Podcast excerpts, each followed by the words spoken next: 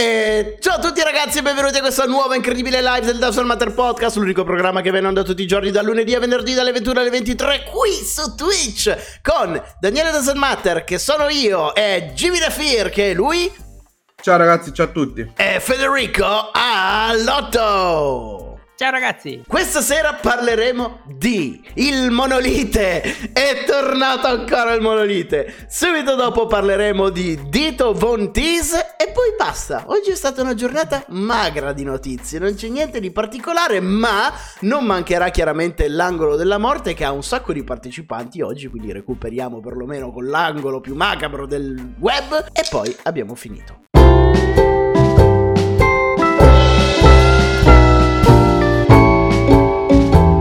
Io sono contentissimo perché parliamo di nuovo del monolite, è una cosa meravigliosa. Che cosa succede? Dopo essere stati tra i primi a parlare di questo monolite apparso misteriosamente nel deserto dello Utah, abbiamo seguito tutti i suoi vari spostamenti, come sapete, di giorno in giorno. È sparito dallo Utah, è apparso in Romania, è sparito dalla Romania, e dalla Romania è apparso a Los Angeles e ora, signori e signori, il monolite è scomparso anche da Los Angeles ed è apparso da un'altra parte, precisamente nei Paesi Bassi. È apparso in una riserva naturale della regione di Frisia. Mentre alcuni escursionisti stavano facendo una passeggiata, hanno ritrovato questo blocco metallico alto 3 metri, le cui origini continua a rimanere tuttora sconosciuta. Non so se avete visto il film Super Fantozzi. Tu l'hai visto, Fede e Jimmy? L'avete visto? C'era Certo. quello mm, dove Va a spasso nel tempo. tempo, esatto. E c'è questo, eh, come si chiama, bilanciere che lo segue dai tempi della pietra. Non so se vi ricordate Eh, questa gag. Eh, non me lo ricordo più. Vabbè, comunque, questo monolite mi ricorda quello. E comunque, anche in questo caso è assolutamente un enigma chi abbia installato questa colonna e da quanto tempo si trovi nei Paesi Bassi. Sul posto è arrivata anche la scientifica questa volta che ha dichiarato di non aver trovato traccia di impronte, quindi se è opera di umani sono molto attenti a ripulirlo e a cancellare le impronte, o perlomeno utilizzare guanti. Insomma, il mistero si infittisce e rimane questo monolite, guardate bene, comunque più fine e raffinato rispetto al monolite trovato in Baviera. Alto 2 metri e a forma di cazzo gigante, di cui comunque non si conosce installatore o motivo di installazione. Lady Feli, eh, sei perso Ernesto, l'hanno trovato in Baviera. Comunque è molto strana sta cosa, cioè soprattutto se, se non hanno scoperto se ci sono impronte, ma anche soltanto impronte mm, diciamo di di piedi, di, di scarpe, non soltanto impronte digitali. Cioè guarda un posto del genere e vuoi non lasciare comunque delle impronte, vuol dire che sono stati molto bravi eh, a, a cancellare anche proprio le orme. O sono stati gli alieni. Io continuo, non ci credo minimamente, ma spero fortemente che siano gli alieni, sarebbe troppo Non bello. credi, non credi negli alieni? No, no, io credo negli alieni, non credo che siano loro a fare questa roba.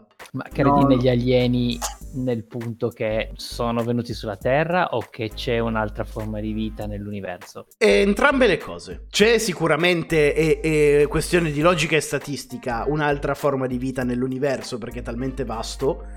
Però eh, non mi dispiace pensare e credere che comunque in qualche modo... eh, credo nella panspermia, senza perderci troppo in chiacchiere. Nella? Nella panspermia. Eh, allora, c'è Cecil che ci scrive in chat un'ora fa hanno annunciato che sono l'opera di un gruppo di artisti.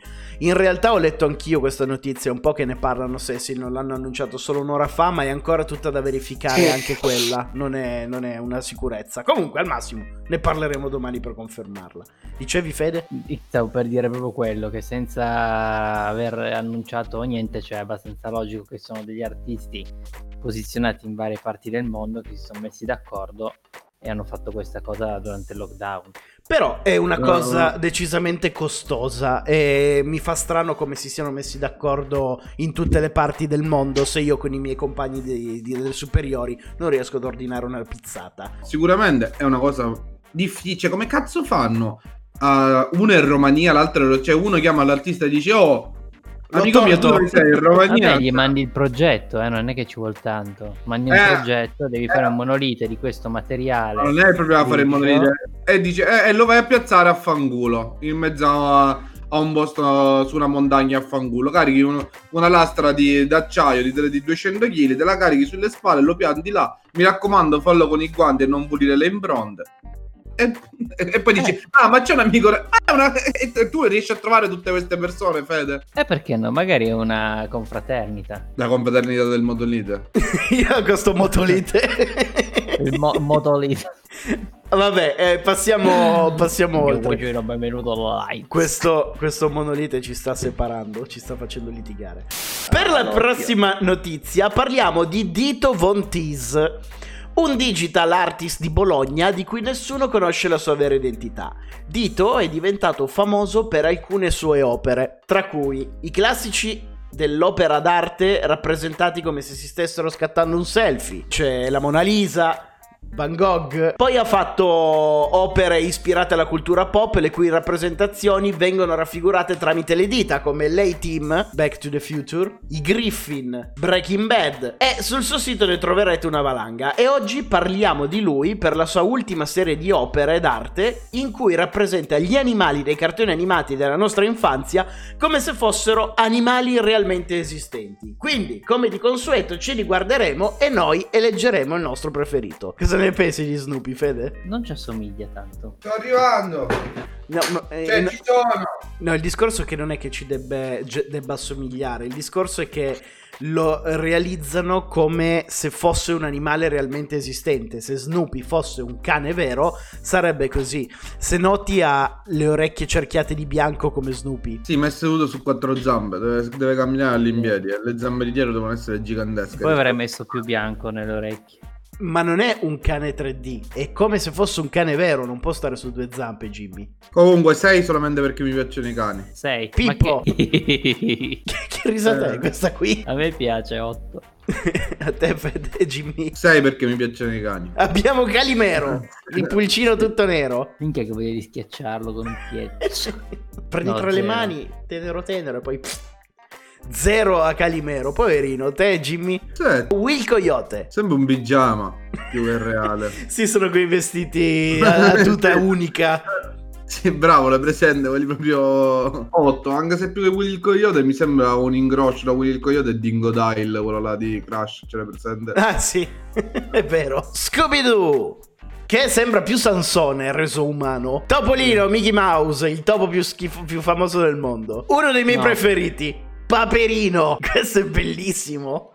Sì, questo mi piace 9. 4, è inquietante. Così sono le È, un, anatre. un pa- è così, è un papero. Eh. Non lo so, e sono pericolose tra l'altro le papere. Perché non non mai è- visto? Non hai mai visto i cigni, Jimmy? Minchia, certo che li ho visti, anche incazzati, sono pericolosi. Io da Ti ra- piccolo ho scop- scoperto la furia della papera, pensavo che la papera non fosse pericolosa. E l'ho vista incazzata e ti dico che è molto pericolosa una papera incazzata. Bojack Horseman. 10. Solo perché hai visto un cavallo con gli occhiali e la sigaretta in bocca, Jimmy. Ovvio, già basta per vincere.